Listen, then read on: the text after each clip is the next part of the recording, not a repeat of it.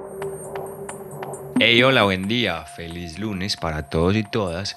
Hoy es 18 de julio del año 2022 y esto es Medellín Tecno Podcast, episodio número 120, presentado por quien les habla, Deraut. Para hoy les tengo como invitado un artista, DJ y productor panameño que hace parte del sello discográfico y el colectivo Deform, que tiene sus brazos de acción en Panamá y en México y es un proyecto que comparte con el parcero Joel GZ que es otro artista panameño que ahora reside en Guadalajara, que ha estado un par de veces como invitado en nuestro podcast.